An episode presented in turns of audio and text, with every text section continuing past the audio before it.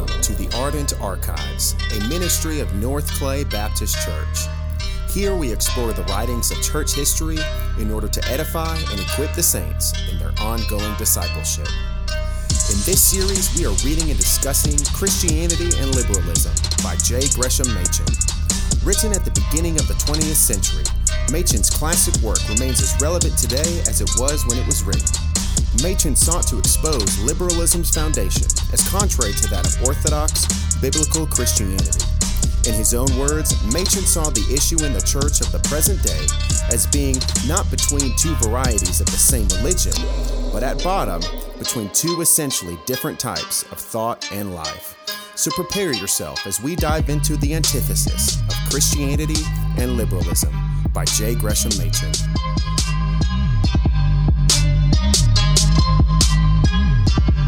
Introduction. The purpose of this book is not to decide the religious issue of the present day, but merely to present the issue as sharply and clearly as possible, in order that the reader may be aided in deciding it for himself. Presenting an issue sharply is indeed by no means a popular business at the present time. There are many who prefer to fight their intellectual battles in what Doctor Francis L. Patton has aptly called a condition of low visibility. Clear-cut definition of terms in religious matters, bold facing of the logical implications of religious views is by many persons regarded as an impious proceeding. May it not discourage contribution to mission boards? May it not hinder the progress of consolidation and produce a poor showing in columns of church statistics? But with such persons, we cannot possibly bring ourselves to agree. Light may seem at times to be an impertinent intruder, but it is always beneficial in the end. The type of religion which rejoices in the pious sound of traditional phrases, regardless of their meanings, or shrinks from controversial matters, will never stand amid the shocks of life. In the sphere of religion, as in other spheres, the things about which men are agreed are apt to be the things that are least worth holding. The really important things are the things about which men will fight. In the sphere of religion, in particular, the present time is a time of conflict. The great redemptive religion, which has always been known as Christianity, is battling against a totally diverse type of religious belief, which is only the more destructive of the Christian faith because it makes use of traditional Christian terminology. This modern, non-redemptive religion is called modernism or liberalism. Both names are unsatisfactory. The latter, in particular, is question-begging. The movement designated as liberalism is regarded as liberal only by its friends.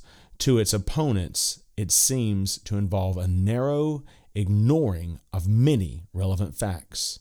And indeed, the movement is so various in its manifestations that one may almost despair of finding any common name which will apply to all its forms.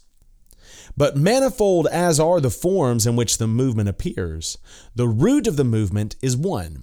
The many varieties of modern liberal religion are rooted in naturalism, that is, in the denial of any entrance of the creative power of God, as distinguished from the ordinary course of nature, in connection with the origin of Christianity. The word naturalism is here used in a sense somewhat different from its philosophical meaning. In this non-philosophical sense, it describes with fair accuracy the real root of what is called, by what may turn out to be a degradation of an originally noble word, liberal religion.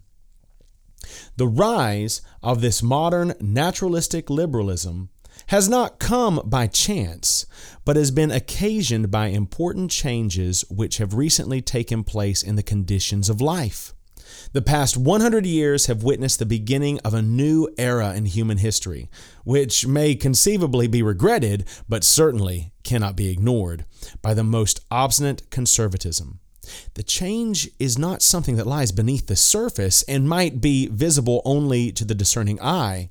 On the contrary, it forces itself upon the attention of the plain man at a hundred points.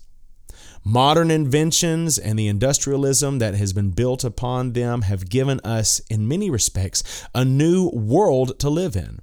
We can no more remove ourselves from that world than we can escape from the atmosphere that we breathe. But such changes in the material conditions of life do not stand alone. They have been produced by mighty changes in the human mind, as in their turn they themselves give rise to further spiritual changes. The industrial world of today has been produced not by blind forces of nature, but by the conscious activity of the human spirit. It has been produced by the achievements of science.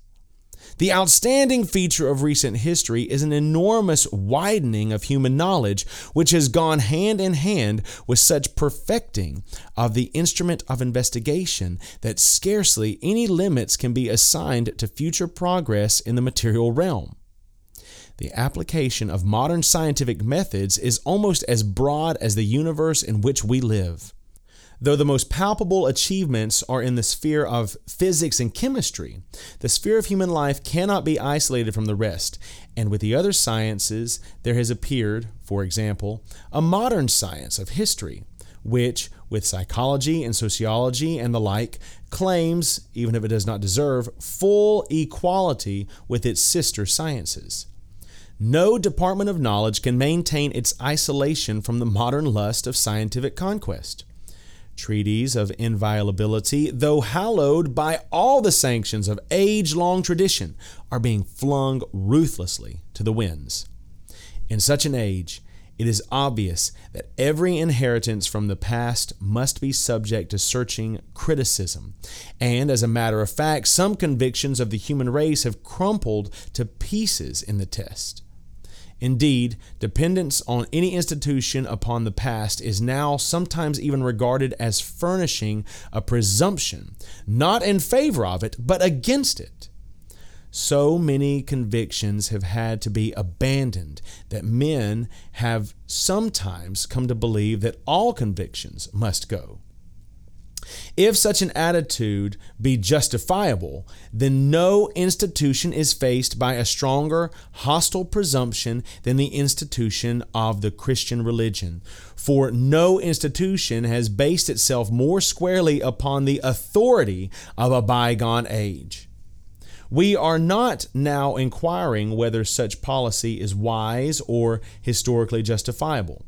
In any case, the fact itself is plain that Christianity, during many centuries, has consistently appealed for the truth of its claims not merely and not even primarily to current experience, but to certain ancient books, the most recent of which was written some nineteen hundred years ago. It is no wonder that the appeal is being criticized today, for the writers of the books in question were no doubt men of their own age, whose outlook upon the material world, judged by modern standards, must have been of the crudest and most elementary kind. Inevitably, the question arises whether the opinions of such men can ever be normative for men of the present day. In other words, whether first-century religion can ever stand in company with twentieth century science. However the question may be answered, it presents a serious problem to the modern church. Attempts are indeed sometimes made to make the answer easier than at first sight it appears to be. Religion, it is said, is so entirely separate from science that the two, rightly defined, cannot possibly come into conflict.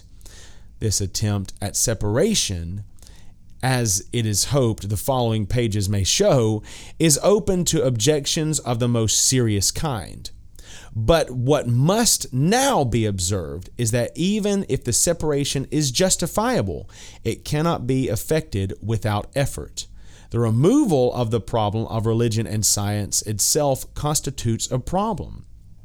For, rightly or wrongly, religion during the centuries has, as a matter of fact, connected itself with a host of convictions, especially in the sphere of history, which may form the subject of scientific investigation.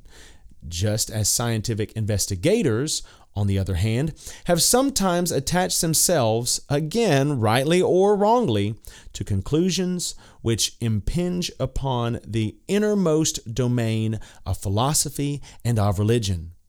For example, if any simple Christian of one hundred years ago, or even today, were asked what would become of his religion if history should prove indubitably that no man called Jesus ever lived and died in the first century of our era, he would undoubtedly answer that his religion would fall away.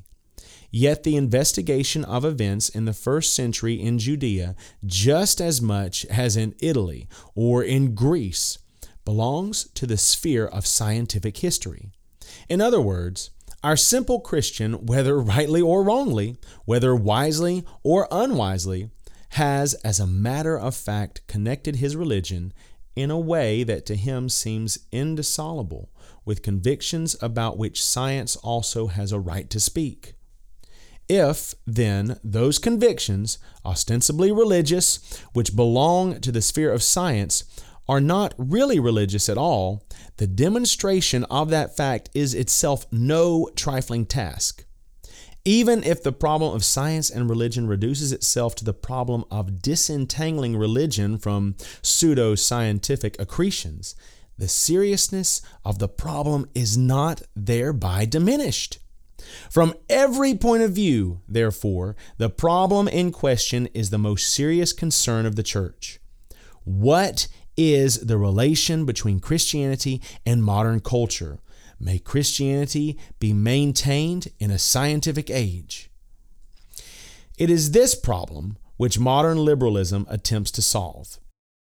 Admitting that scientific objections may arise against the particularities of the Christian religion, against the Christian doctrines of the person of Christ and the redemption through his death and resurrection, the liberal theologian seeks to rescue certain of the general principles of religion, of which these particularities are thought to be mere temporary symbols, and these general principles he regards as constituting the essence of Christianity. It may well be questioned, however, whether this method of defense will really prove efficacious, for after the apologist has abandoned his outer defenses to the enemy and withdrawn into some inner citadel, he will probably discover that the enemy pursues him even there. Modern materialism, especially in the realm of psychology, is not content with occupying the lower quarters of the Christian city, but pushes its way into all the higher reaches of life. It is just as much opposed to the philosophical idealism of the liberal preacher as to the biblical doctrines that the liberal preacher has abandoned in the interests of peace.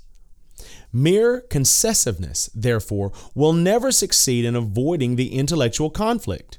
In the intellectual battle of the present day, there can be no peace without victory. One side or the other must win. As a matter of fact, however, it may appear that the figure which has just been used is altogether misleading. It may appear that what the liberal theologian has retained after abandoning to the enemy one Christian doctrine after another is not Christianity at all, but a religion which is so entirely different from Christianity as to be long in a distinct category. It may appear further that the fears of the modern man as to Christianity were entirely ungrounded, and that in abandoning the embattled walls of the city of God, he has fled in needless panic into the open plains of a vague natural religion, only to fall an easy victim to the enemy who ever lies in ambush there. Two lines of criticism, then, are possible with respect to the liberal attempt at reconciling science and Christianity.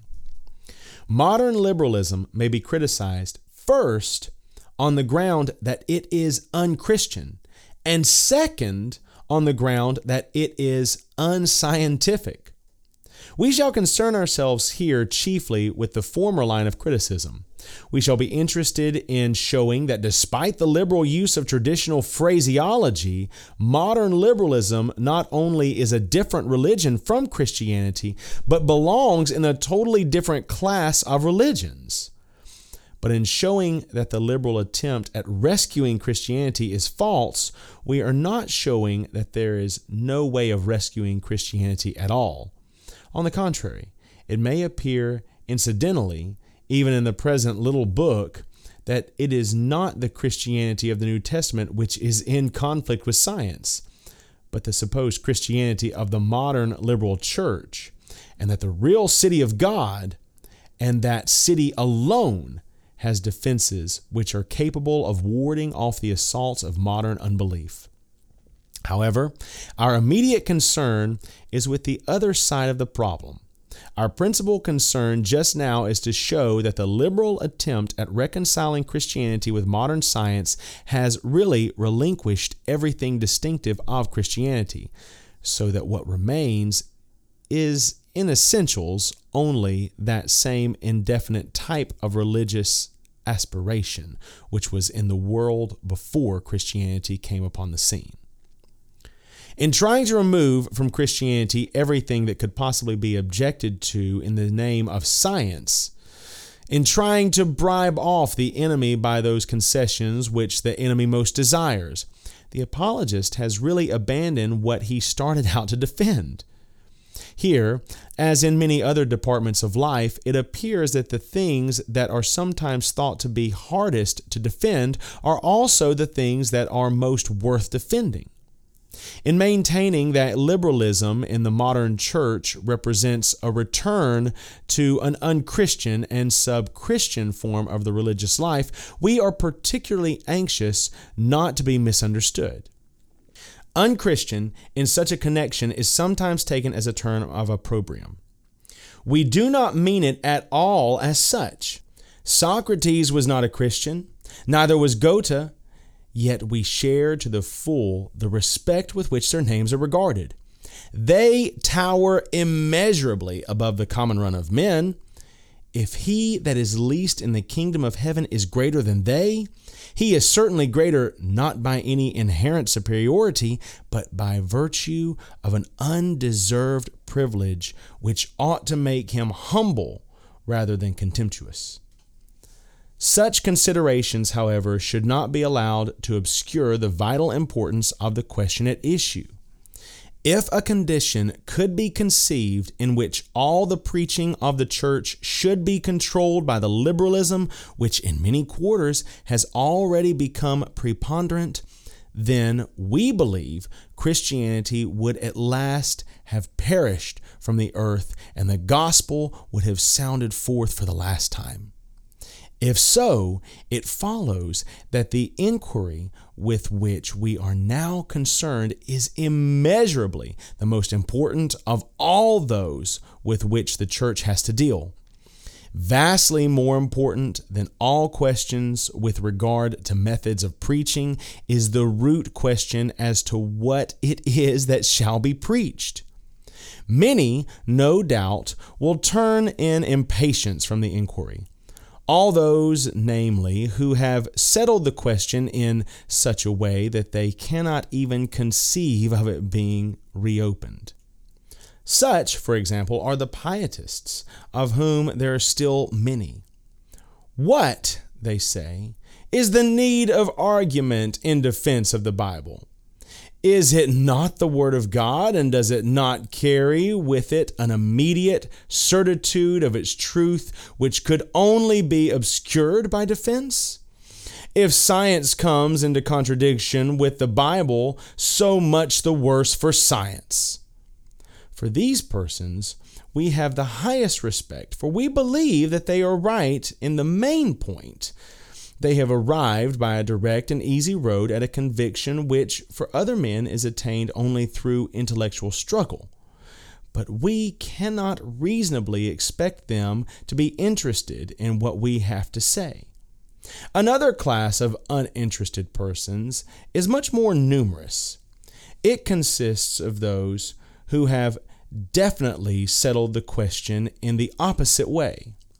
By them, this little book, if it ever comes into their hands, will soon be flung aside as only another attempt at defense of a position already hopelessly lost. There are still individuals, they will say, who believe that the earth is flat. There are also individuals who defend the Christianity of the church, miracles and atonement and all. In either case, it will be said the phenomenon is interesting as a curious example of arrested development, but is nothing more. Such a closing of the question, however, whether it approve itself finally or no, is in its present form based upon a very imperfect view of the situation. It is based upon a grossly exaggerated estimate of the achievements of modern science. Scientific investigation, as has already been observed, has certainly accomplished much. It has in many respects produced a new world. But there is another aspect of the picture which should not be ignored. The modern world represents, in some respects, an enormous improvement over the world in which our ancestors lived, but in other respects it exhibits a lamentable decline. The improvement appears in the physical conditions of life, but in the spiritual realm there is a corresponding loss. The loss is clearest, perhaps, in the realm of art. Despite the mighty revolutions which has been produced in the external conditions of life, no great poet is now living to celebrate the change. Humanity has suddenly become dumb. Gone, too, are the great painters and the great musicians and the great sculptors. The art that still subsists is largely imitative, and where it is not imitative, it is usually bizarre. Even the appreciation of the glories of the past is gradually being lost. Under the influence of the utilitarian education that concerns itself only with the production of physical well-being, the outline of history of Mister H. G. Wells, with its contemptuous neglect of all the higher ranges of human life, is a thoroughly modern book. This unprecedented decline in literature and art is only one manifestation of a more far-reaching phenomenon. It is only one instance of that narrowing of the range of personality which has been going on in the modern world. The whole development of modern society has tended mightily toward the limitation of the realm of freedom for the individual man. The tendency is most clearly seen in socialism. A socialistic state would mean the reduction to a minimum of the sphere of individual choice. Labor and recreation under a socialistic government would both be prescribed and individual liberty would be gone. But the same tendency exhibits itself today even in those communities where the name of socialism is most abhorred. When once the majority has determined that a certain regime is beneficial, that regime, without further hesitation, is forced ruthlessly upon the individual man. It never seems to occur to modern legislators that although welfare is good, forced welfare may be bad. In other words, utilitarianism is being carried out to its logical conclusions. In the interests of physical well-being, the great principles of liberty are being thrown ruthlessly to the winds. The result is an unparalleled impoverishment of human life. Personality can only be developed in the realm of individual choice, and that realm, in the modern state, is being slowly but steadily contracted. The tendency is making itself felt especially in the sphere of education. The object of education, it is now assumed, is the production of the greatest happiness for the greatest number. But the greatest happiness for the greatest number, it is assumed further, can be defined only by the will of the majority. Idiosyncrasies in education, therefore, it is said, must be avoided, and the choice of schools must be taken away from the individual parent and placed in the hands of the state. The state then exercises its authority through the instruments that are ready to hand.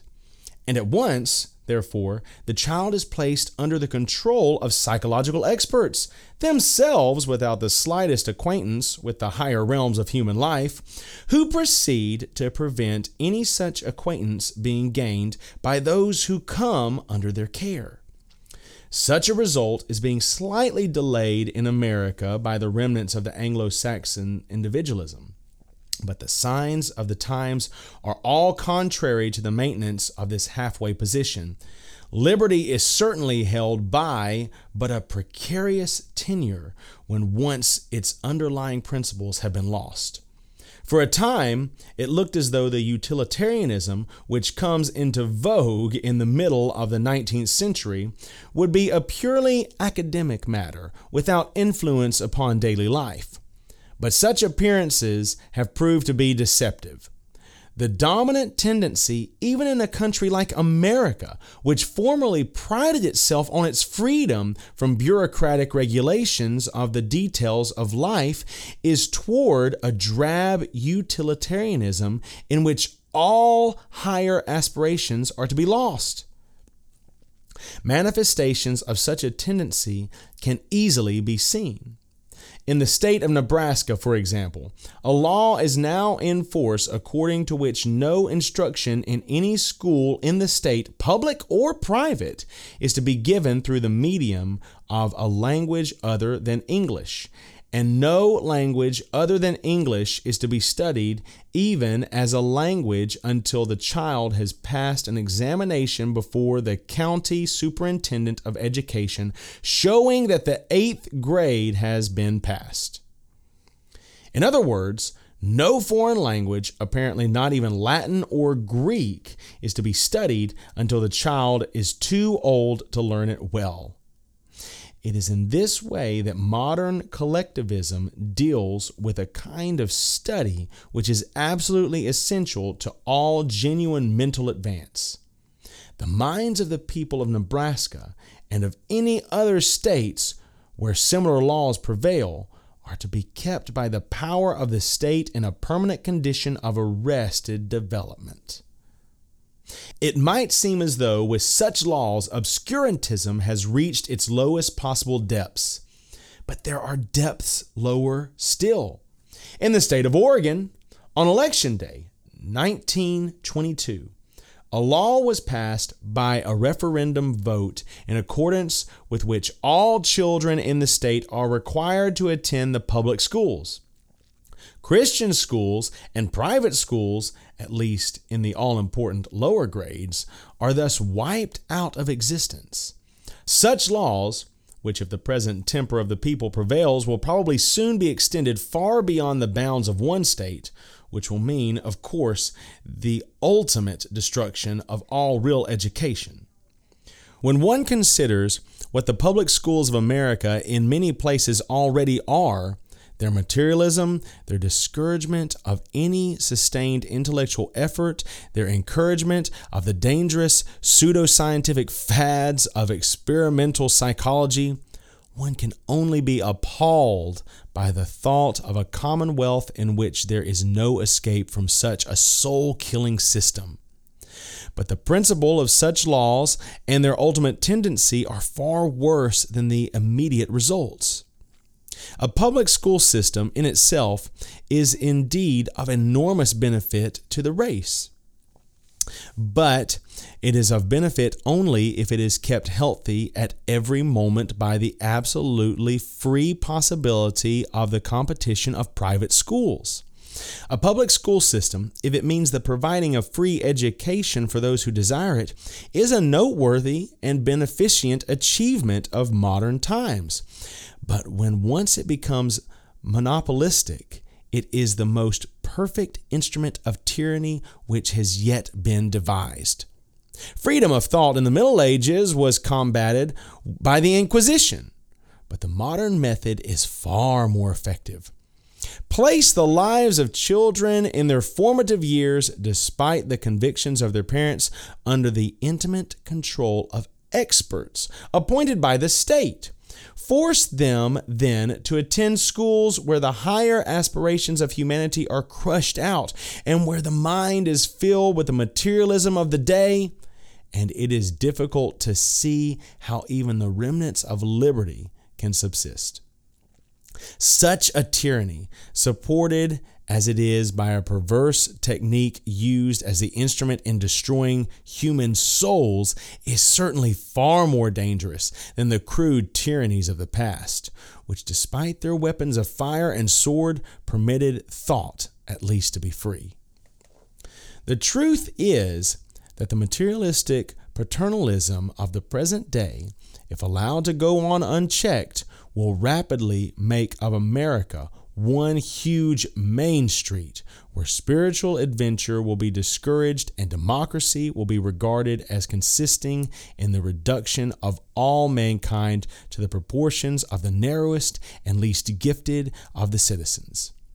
God grant that there may come a reaction, and that the great principles of Anglo-Saxon liberty may be rediscovered before it is too late.